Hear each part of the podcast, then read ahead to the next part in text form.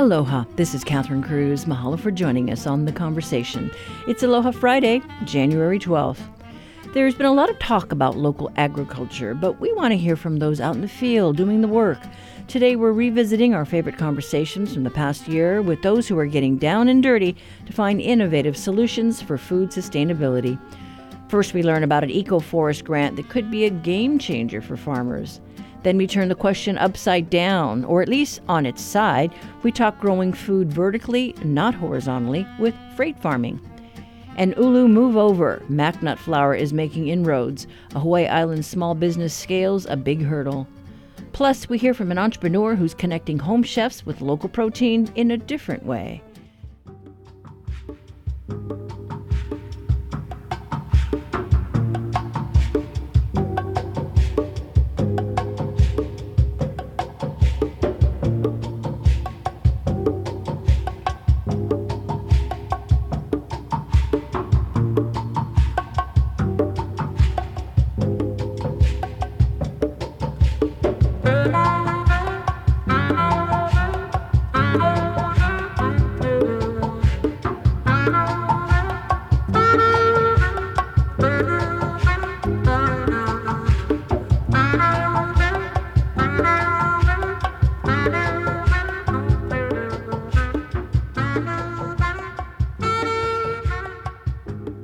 This is The Conversation on Hawaii Public Radio. I'm Catherine Cruz.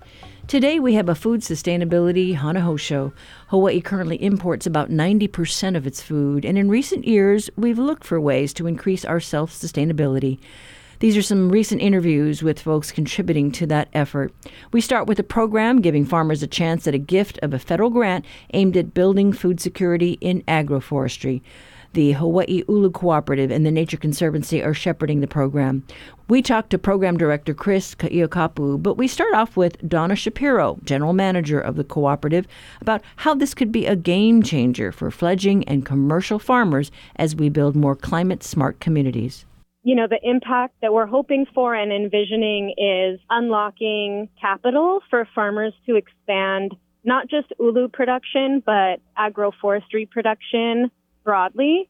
So ulu is a core agroforestry crop in traditional Hawaiian agroforestry systems, but ulu doesn't grow great in all microclimates of Hawaii. For instance, in higher elevations, it's a lot less productive. So this particular project is really focused on agroforestry as a climate-smart form of agriculture.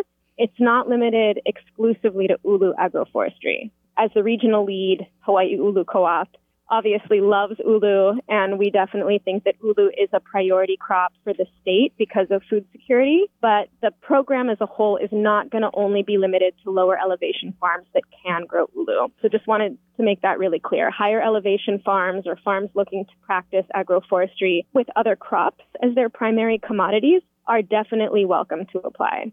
When we last talked, you were trying to get kind of a critical mass, right? So we could start developing, flour, right, for products. Mm-hmm. You needed the volume. And what we're hearing, right, from all these businesses, like Zippy's wants to, provide more ulu, but they just don't have enough product. We hear a lot of this. And so I was excited for the breadfruit farmers that this could be a big boost in our coverage across the state. Yeah, I think that it will be.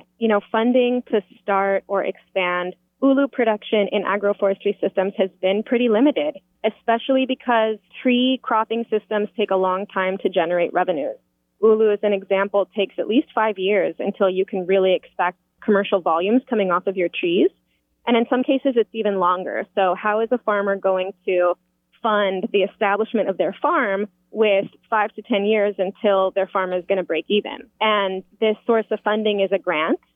It's not a reimbursement grant. It's an incentive program. So it's actually upfront capital and you don't have to pay it back. It's going to be a really impactful form of funding that hasn't been available before. And Chris, jump in here, because you're going to be spearheading this, right? I mean, you're there on Kauai, but we're talking all the islands. Yeah, no, for sure. Farms on every island are eligible, landowners on every island. And yeah, like Donna said, it's an exciting opportunity to have an incentive program structure instead of reimbursement, because farming costs are so high, especially in Hawaii, that it's, those reimbursement programs just really aren't as applicable, or they don't make sense for the average farmer in Hawaii. So having the ability to receive funds up front for what you're going to do, especially when it involves trees, is huge. So what other types of trees are we talking about besides ulu? I mean, we're talking mango, oranges. Pretty much any fruit tree or timber species can just be an ecosystem support crop, like a mulching tree, wiliwili, Clearacidia, other nitrogen fixers, and shrubs as well, understory or mid-canopy crops. All of those apply to agroforestry. The only ones that would be disqualified would be ones that are deemed invasives. So we're in the process of coming up with a blacklist of crops that are not allowed because of their invasiveness or potential to spread disease, that sort of thing. I am excited because I'm thinking, oh my gosh, you know, we could really help the avocado farmers.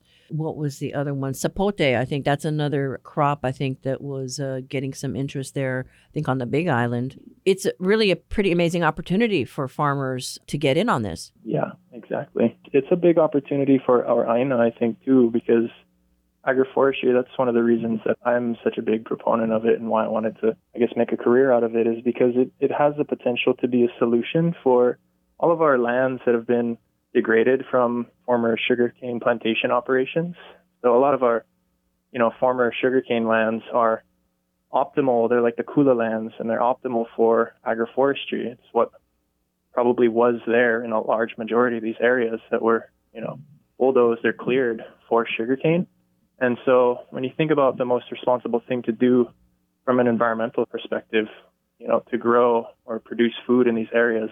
And so for me, that's one of the big, more important factors, is to consider our Haena first and what we need to do to be sustainable here. So agroforestry, I think, is a huge solution. And agroforestry, in simplest terms, it's, you know, for people who are unfamiliar with this new word, it's like diverse orchards, you know, it's fruit trees and mid-canopy and ground cover crops, all intermixed.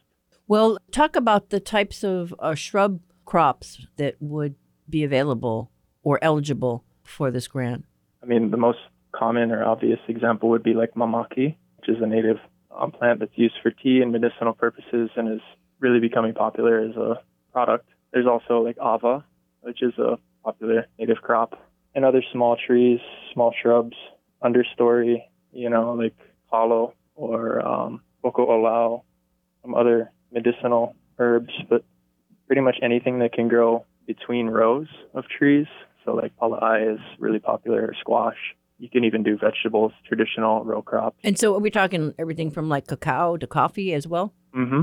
Well, Donna, I know when we were chatting about ulu, I know that the community, I think of like Haula and La'ie over here on Oahu, they were looking at trying to make their communities more resilient. They were urging the community members, families, to plant ulu in your backyard, because if the, you know, roads are closed, you at least still have ulu in your home, on your property, to harvest. How are we looking at this, you know, I guess methodically, when you figure out food security and what are those areas that are food deserts? Well, I guess an important distinction here is subsistence versus commercial production. This particular program, it's called the Partnership for Climate Smart Commodities. And that word commodity is really important. This program is about commercial production.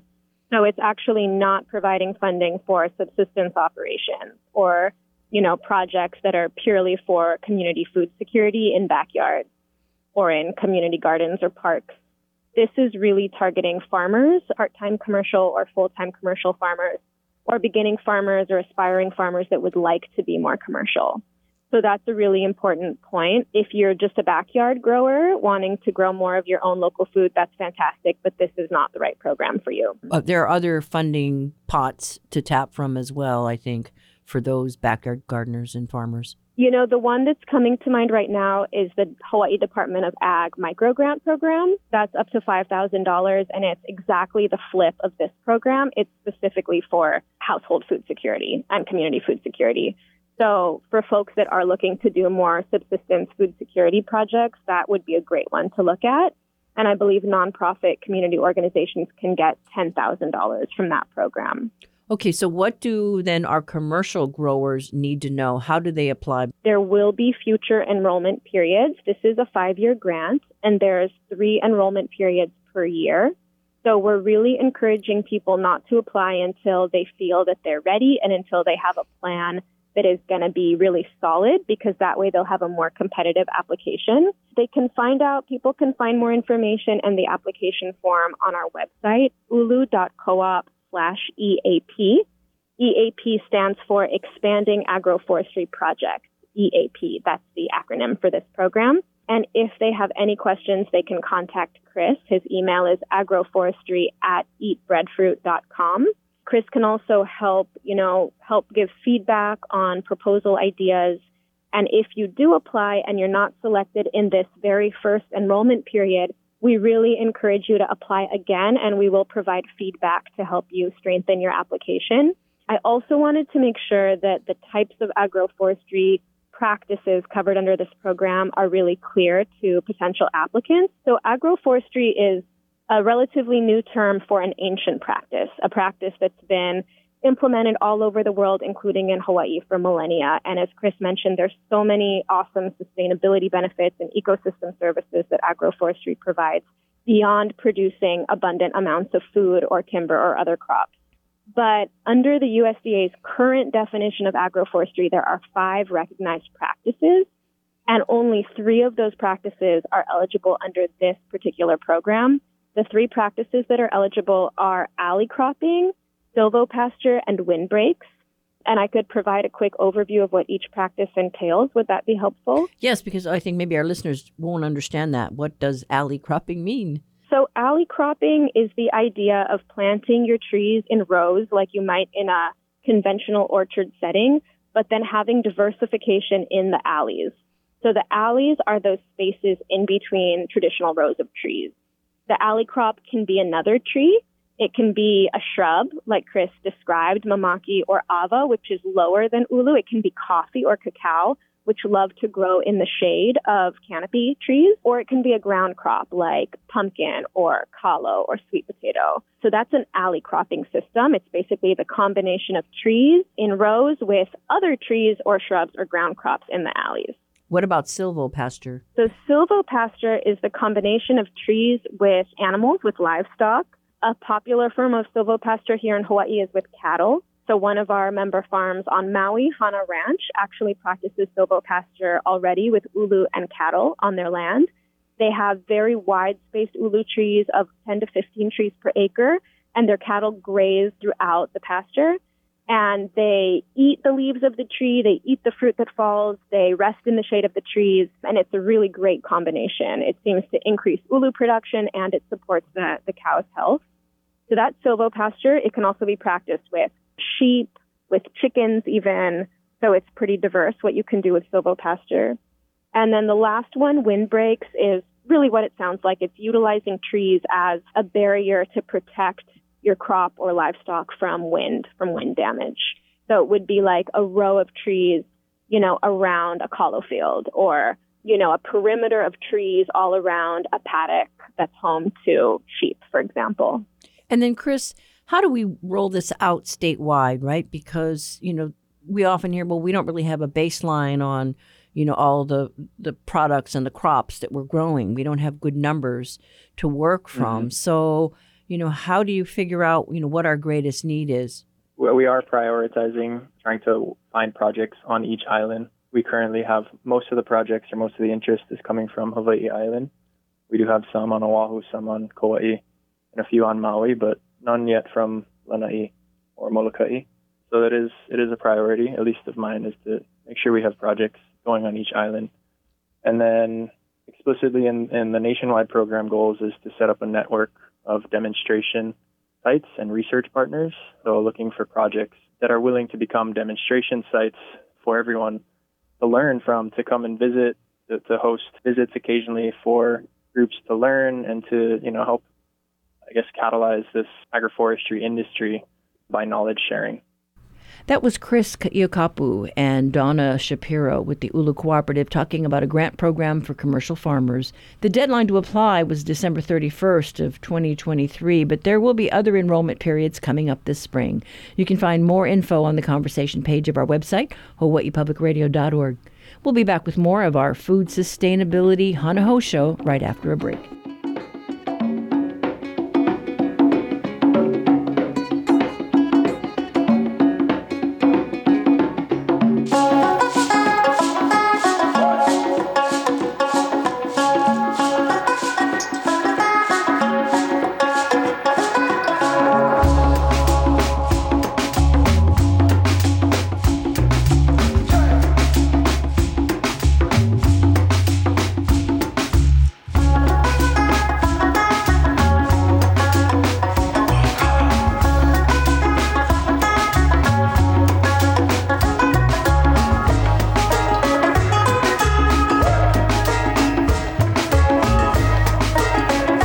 Support for Hawaii Public Radio comes from Dowling Family Charitable Fund, Dowling Company, for more than 3 decades working to develop housing projects for the Maui community and committed to building in balance, an HPR supporter since 2001.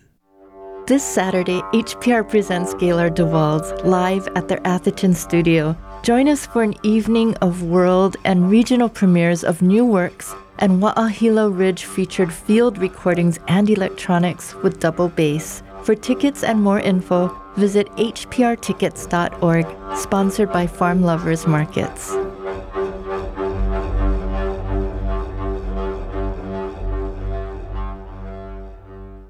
Support for The Conversation comes from the HPR Local Talk Show Fund, which helps Hawaii Public Radio sustain and grow its locally produced talk shows. Mahalo to contributors, Bavarian Motor Experts, and Chaminade University.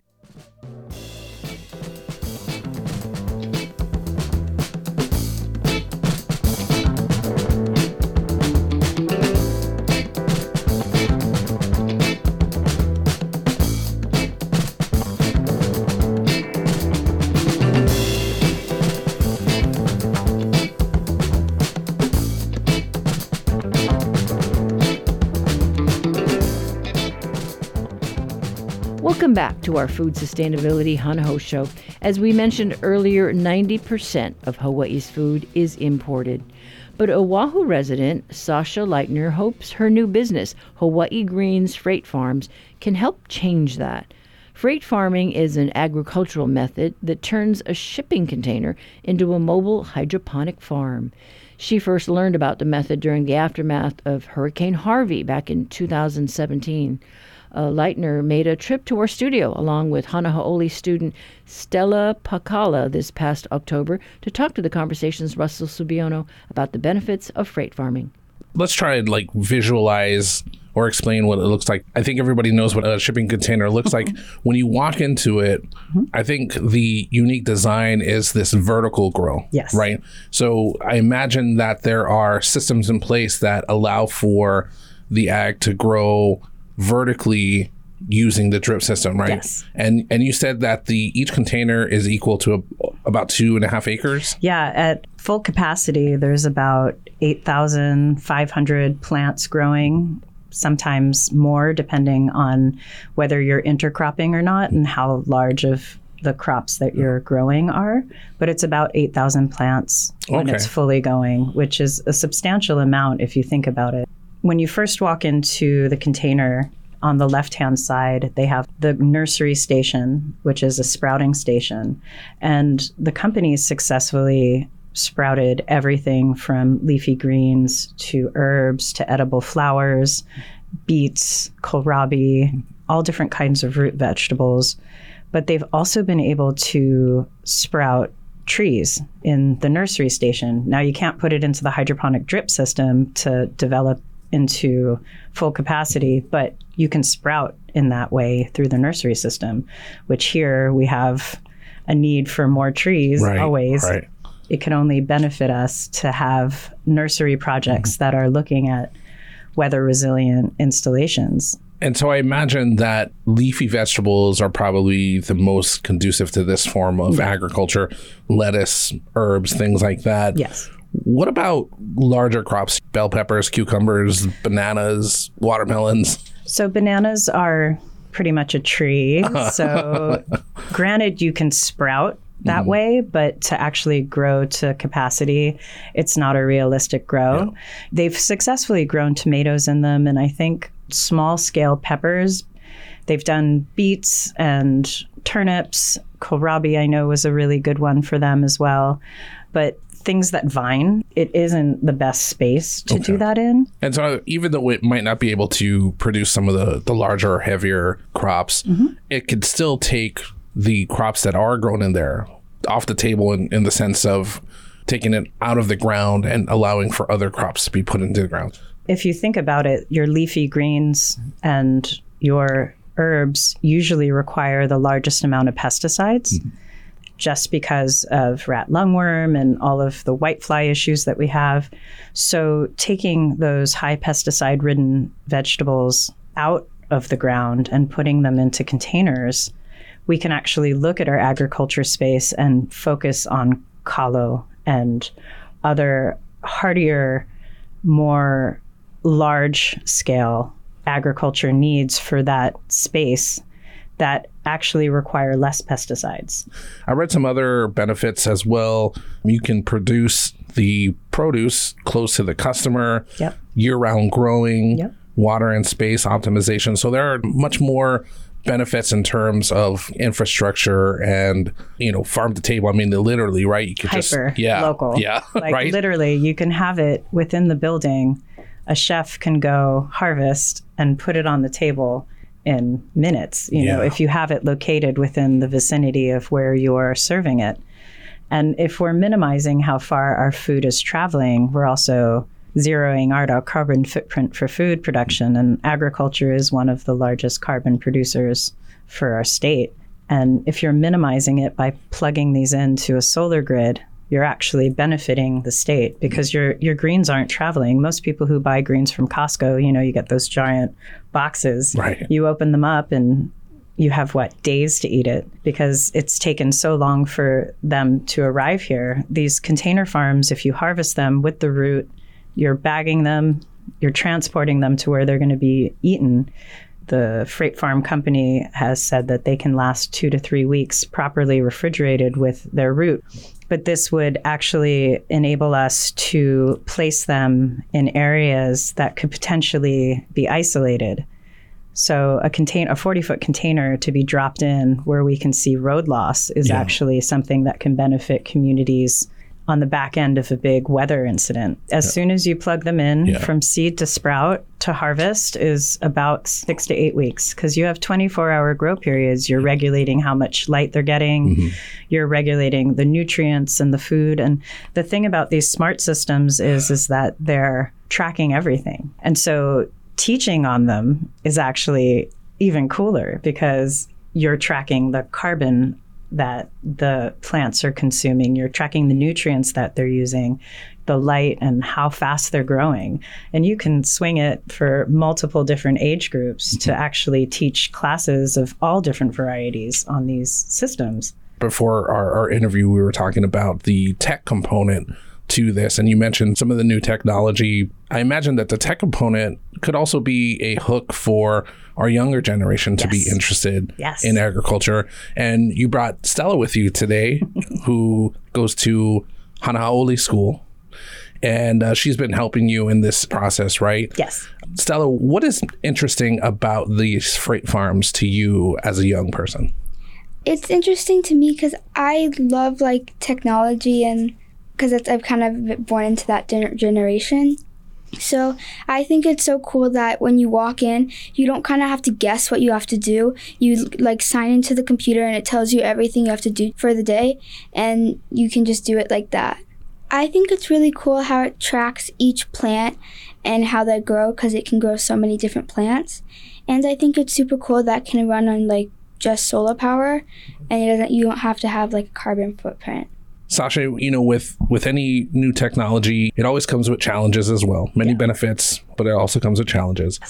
What do you anticipate being the challenges that you have to overcome to be able to do freight farming here in Hawaii?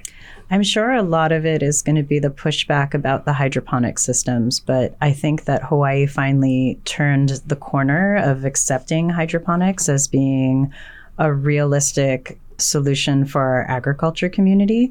Ideally, I'd love to see these in the schools because they'd be excellent grow spaces, food resources, and education platforms for our public school systems and private schools, but ideally for the public schools because it would only add to the food resources for our kids. And you've been on this journey for quite some time now, right?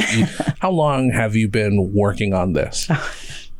Like I said, since Hurricane Harvey, I kind of got into it, and I've been advocating pretty hard. I've approached many of our community organizations, from Lions clubs to Rotary clubs to Climate Action Committee to Malama Manoa. I've spoken to many, many different organizations advocating for this as a solution for weather resilient agriculture. I've been lucky enough to have a lot of support from the Farmers Union and a bunch of different individuals who have come behind me to understand my mission. And Stella, you've been helping Sasha for a few years now. What has been most impressive to you about this journey that she's been on? I think it's so cool that she started as like an Instagram post and now it's coming in like we're going to be able to harvest in like maybe like a month. Sasha really inspired me because Sasha's been working on it for 8 years. I've been working on it for about like 6 years because she's had to face like a lot of like challenges, especially like finding someone that could have partnership with her to be able to purchase the container. I know that was the one that stumped us for a really long time. But yeah, she really inspired me because like she didn't stop or like give up. How many people can one container feed? The weekly harvest is about 150 pounds of produce. So that's a pretty substantial amount of people. And if we start looking at our communities and implementing these based on need, we can be ahead of a problem. And by doing so, I think a lot of the spaces that these will live in will be potential shelter points if we do have a large hurricane or heavy weather system. And I think that that really will help with that next phase of getting more in place. Can you talk about when you anticipate your container to arrive? And I know you had a big ask to make. So the container will have a home. It will eventually be living in an affordable housing development on the west side that will be breaking ground shortly, but I have about a year, maybe a year and a half, where it can be temporarily housed. We've already worked out that we'll be working with Kaimana Beach Hotel to sell the produce to keep our container running in the interim before it moves into its permanent housing.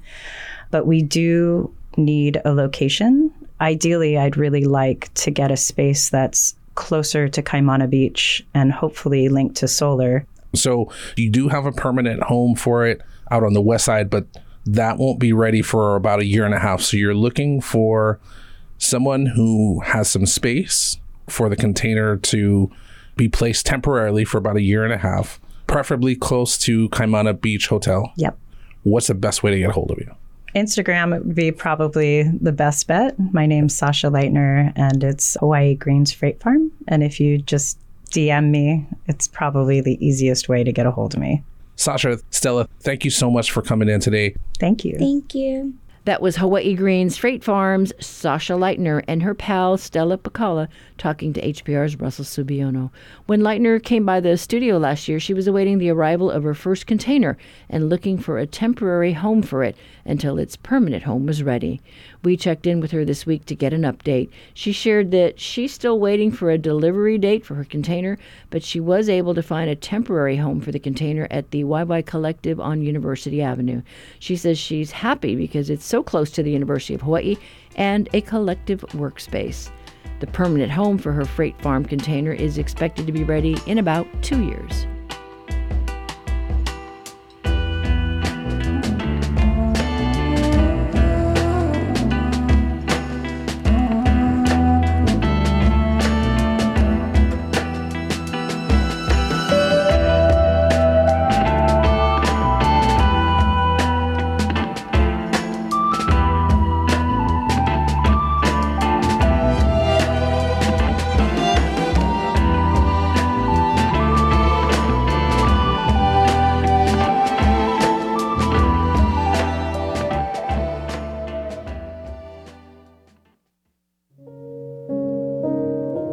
When you support HPR, you support community reporting about community issues. It's been more than 8 years since a group of families from Haena, Kauai established the Haena Community-Based Subsistence Fishing Area.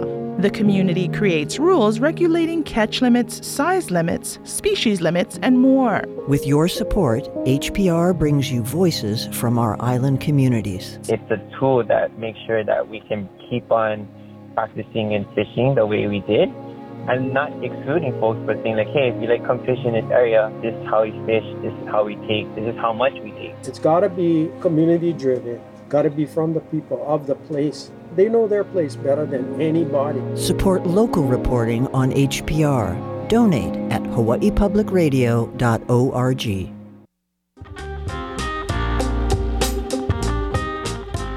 Many local bakeries are seeking ways to source local ingredients as a way to contribute to food sustainability in the islands.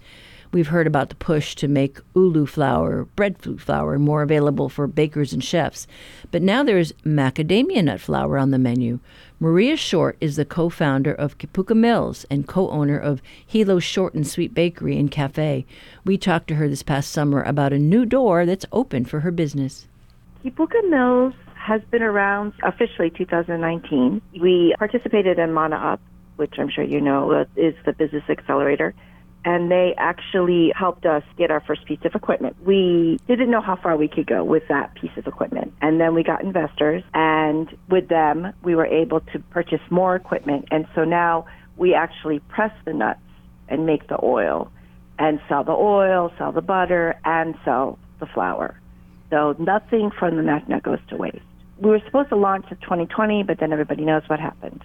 We are choosing to look at it as this is a silver lining. We've got all our ducks in the row, and now we're able to launch this product and approach national companies, you know, not just within this economy, which we would love to even get, you know, a foothold in Hawaii as well, but we want to be able to get this out to everyone. When I first started, Melly James from Mana Up had said to me, she said, you know, Maria, I think this could be your legacy. And I said, I hope so. So as a pastry chef, having something different and new to work with is just, it's phenomenal. And there's nothing like this.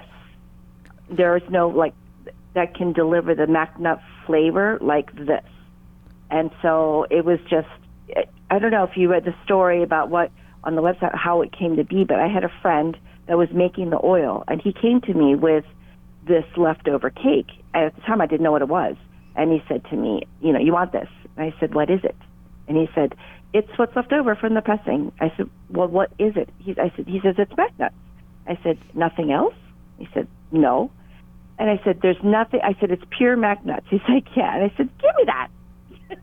I was like, you're just, what are you doing with it? He said, we're throwing it out or just putting it in the garden or compost or feeding the pigs.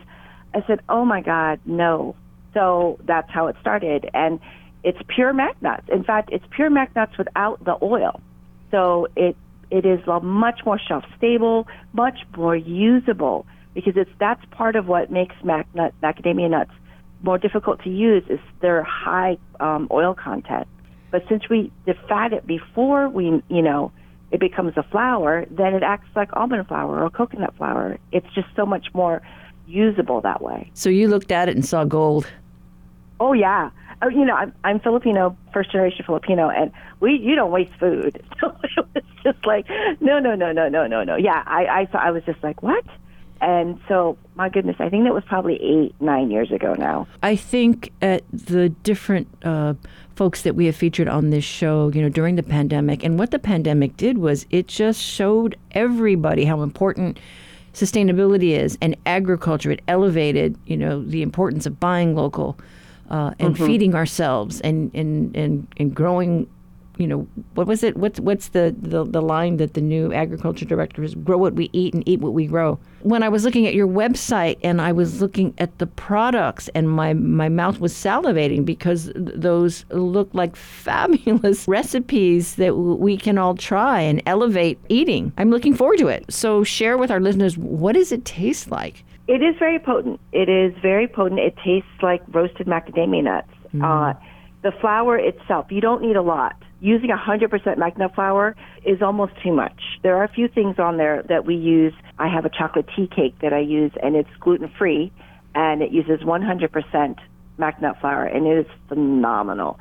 I like it. I'm on this kind of modified keto, modified paleo kind of diet. I love it because it ups the protein content of whatever I'm doing. So I make these things called chaffles with it. At the shop, we have several items that we call gluten-friendly, which means they're made without any wheat flour, and they're made completely with macadamia nut flour. There's savory applications as well as sweet applications. Since we're a bakery, we do mostly sweet stuff, but we have been using it for it.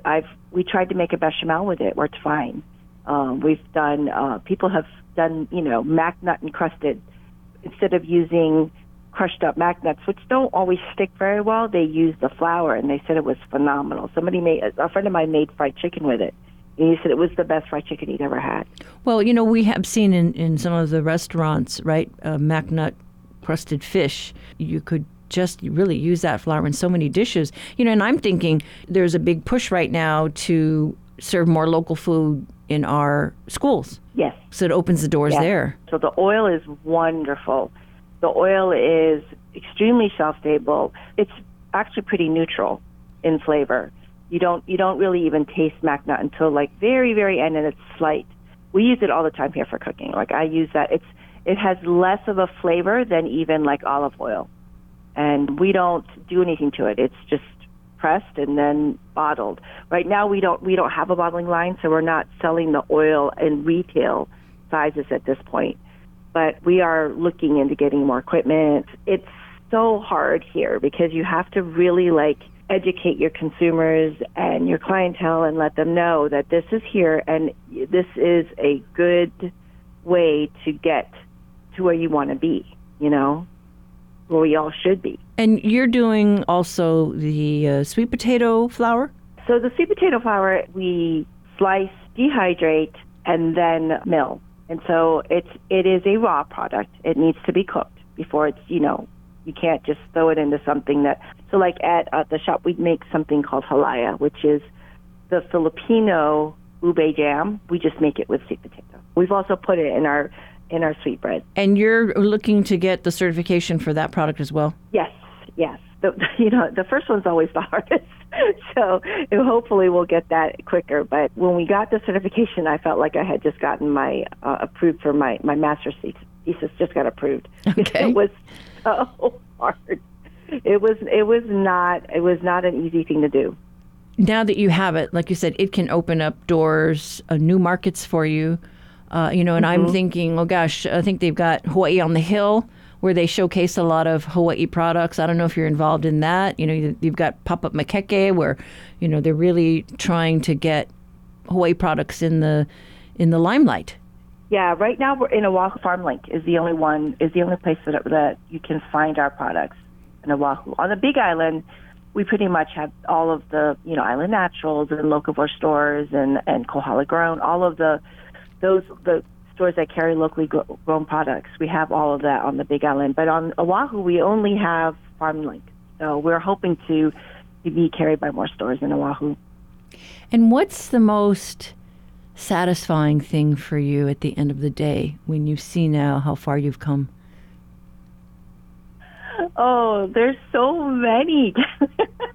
The most satisfying. At Short and Sweet, we use the flour. And we label them gluten-friendly, so it's not for someone that's severely celiac. But when someone comes into the shop that previously couldn't really eat anything from Short and Sweet, and they say, "Oh my God, you guys have so many gluten-free stuff that I can eat," and thank you so much, because I understand. If somebody told me I couldn't have dessert, or anything with flour for the rest of my life, or something, it'll make you feel bad afterwards, I would be really sad. I would be really depressed. So to me, it's just and I want that for everybody. I want people to have, there's room for everything, and I feel like this will really open up, markets, open it up for people to be able to say, okay, yeah, I can eat that. I can eat that. That was Maria Short, co-founder of Kipuka Mills, which got federal certification for its macadamia nut flour milled on the Big Island this past summer. Short is also the pastry chef of Hilo's Short and Sweet Bakery and Cafe. We'll continue with our food sustainability Hanaho show right after this short break.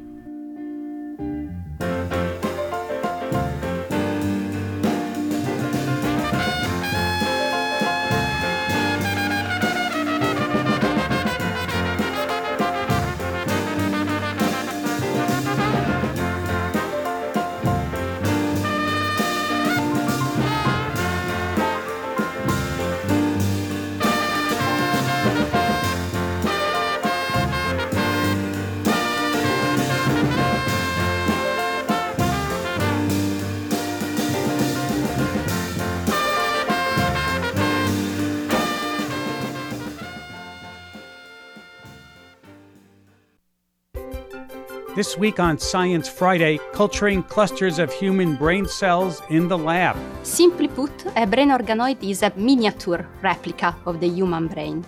Plus, the Little Book of Aliens, how to really search for clues for intelligent life in outer space. All on Science Friday from WNYC Studios. Beginning this afternoon at 1. Attend the tale of Sweeney Todd. Josh Groban gives his final performance as Sweeney Todd in the Broadway revival of Stephen Sondheim's acclaimed musical on Sunday after 46 weeks and rave reviews. On the next Fresh Air, we feature our interview with Groban about taking on the role, his life, and career. Join us. Fresh Air beginning this afternoon at 3 following Science Friday.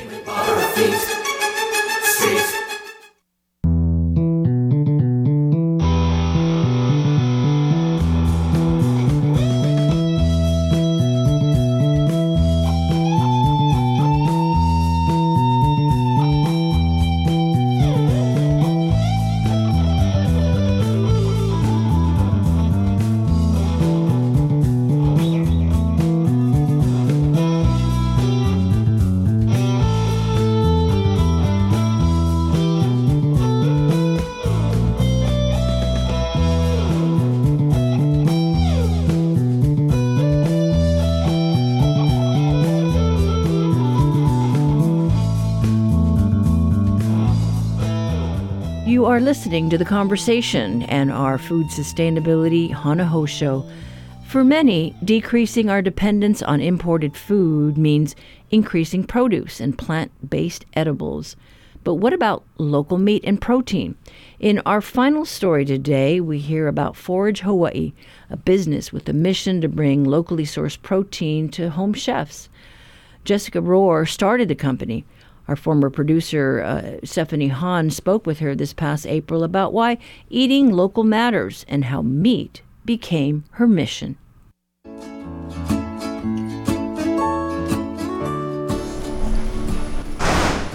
Jessica Rohr is the founder of Forage Hawaii, a business dedicated to local meats and fish. She started it with a $5,000 Costco credit card, put in a lot of hard work and sweat, and remained faithful to her mission to bring high-quality meat and protein to home chefs. I paid a visit to her Dillingham warehouse to learn about Rohr's entrepreneurial journey and discovered her thoughts on vegetarianism, women's jobs, workouts, hunting and foraging, sustainability and food sovereignty, bones and collagen, ingredients in lipstick, and the struggles and understanding that have built her business. How did you come to sell meat for a living? This is a bit unusual. Is it unusual because I'm a woman? Yes, I think so. It's so funny because when I do things that are typical of like male jobs, I don't think of it that way, because for me, I'm like, I'm doing it because it's interesting, it's fun. And when I used to work on boats for a living, I have my captain's license and I drove boats, and I got all the time people telling me like, why do you do this? And I'm like, because it's fun, you know. And I even had somebody once, this woman, she said, so they let you drive the boat? Sometimes I'm a little offended by that. Why is it so weird, you know? I just don't think twice about it, honestly. I've always done whatever sounded like fun to me, and I'm a bit of a tomboy, and it doesn't cross my mind a lot. One thing is, though, I am very strong, you know. I think a lot of things I do, it takes a lot, you know, and I'm 6 foot, I'm an athlete, and I lift approximately 3,000 pounds multiple times a month of meat and of my product back and forth. So that's about how much we sell, but I'm taking stuff in and out of my freezers and to farmers markets and away from farmers market. Aside from that, I don't really see the difference, although I know there's just not as many female business owners as male business owners. But it fits my personality. I've always done boy jobs, you know. I was always boat captain or working on boats or doing hard jobs. I mean, like Jenny, she works for me. She does construction for a living as well. Yes, we look at it as our workout. Like, we joke that this is the forage gym, you know. We don't have to go to the gym because we're lifting these 50-pound boxes of meat all the time. Rohr is an unassuming pioneer of women who enter typically male-dominated industries.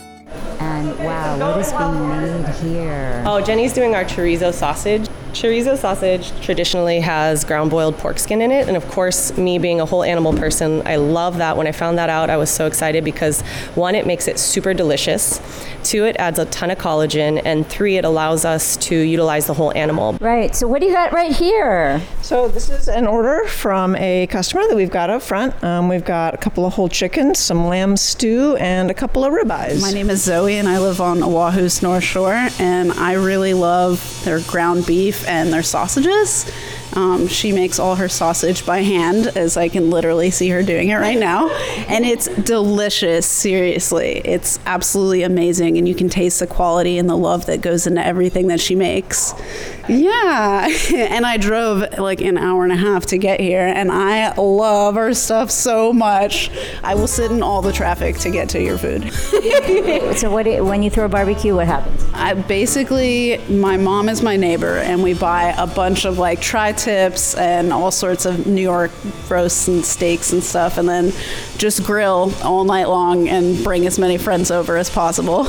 Like many in the business, Jessica Rohr was influenced by a family that prioritized good food. Are you from a hunting and gathering family? Because this concept of hunting and gathering, I'm imagining kind of survivalist. How did you come to this way of thinking? I do have a background eating hunted and wild food. My dad was a tugboat captain, and so he would bring home fresh fish or taco that they caught when they're diving and stuff. And so I had that experience as a young child. And then my mom married a hunter. My stepdad was really into hunting and fishing, and so every year, if he could, he'd get an elk. I grew up kind of here in Colorado. I had the experience of the Colorado hunting and then the Hawaii fishing. Everything that I sell has an environmental impact that's positive. Like the deer is one of the biggest ecological issues in the state of Hawaii. I mean, it doesn't just destroy the land, it creates all this runoff that smothers the reef and destroys the ecosystems in the ocean. What is this tallow bomb, and what is it made out of? That is made out of beef tallow and a little bit of organic local beeswax. It's pretty neutral. Let me smell it. There's not really a smell with it. And all like women's beauty products used to be made with a lot of animal products until recently. Like lipstick always had beef tallow in it. Yeah. I did not know that. Because it's the best moisturizer for your skin. It's more similar to our skin's fat, which is more saturated. I had no idea. I did not know that. I know. I just learned it too. Jessica Rohr's decision to enter the meat business was not easy and required a lot of deep reflection, experimentation, risk-taking, and study.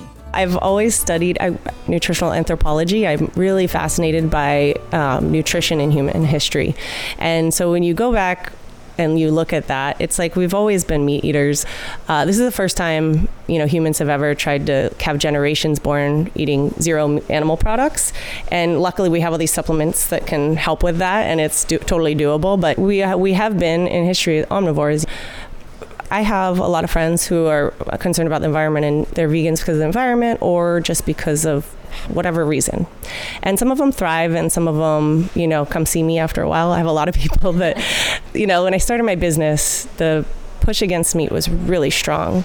I was up against a lot of hate. I did Earth Day, and I just sold invasive venison because when you're overpopulated, then they start dying in horrendous ways.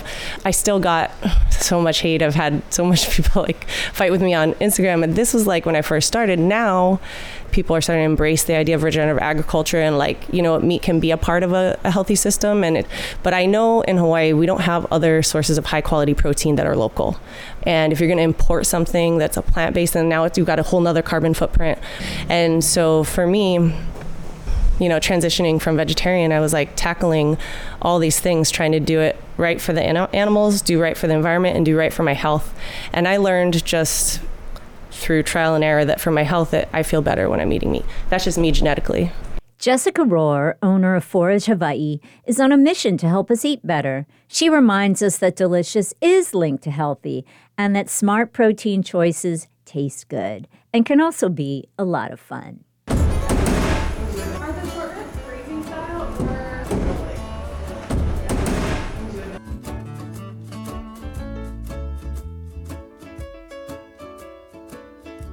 That was Jessica Rohr, owner of Forage Hawaii, talking about connecting home chefs with local protein.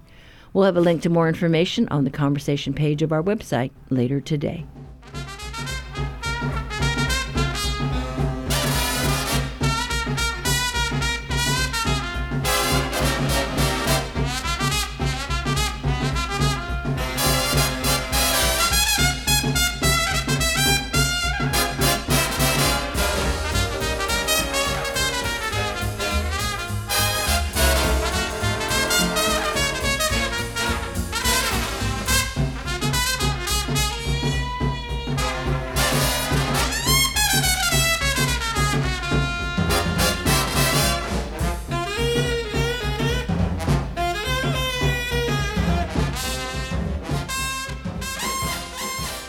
Well, that is it for this Aloha Friday. We'll be back with you live on Tuesday after the Martin Luther King holiday.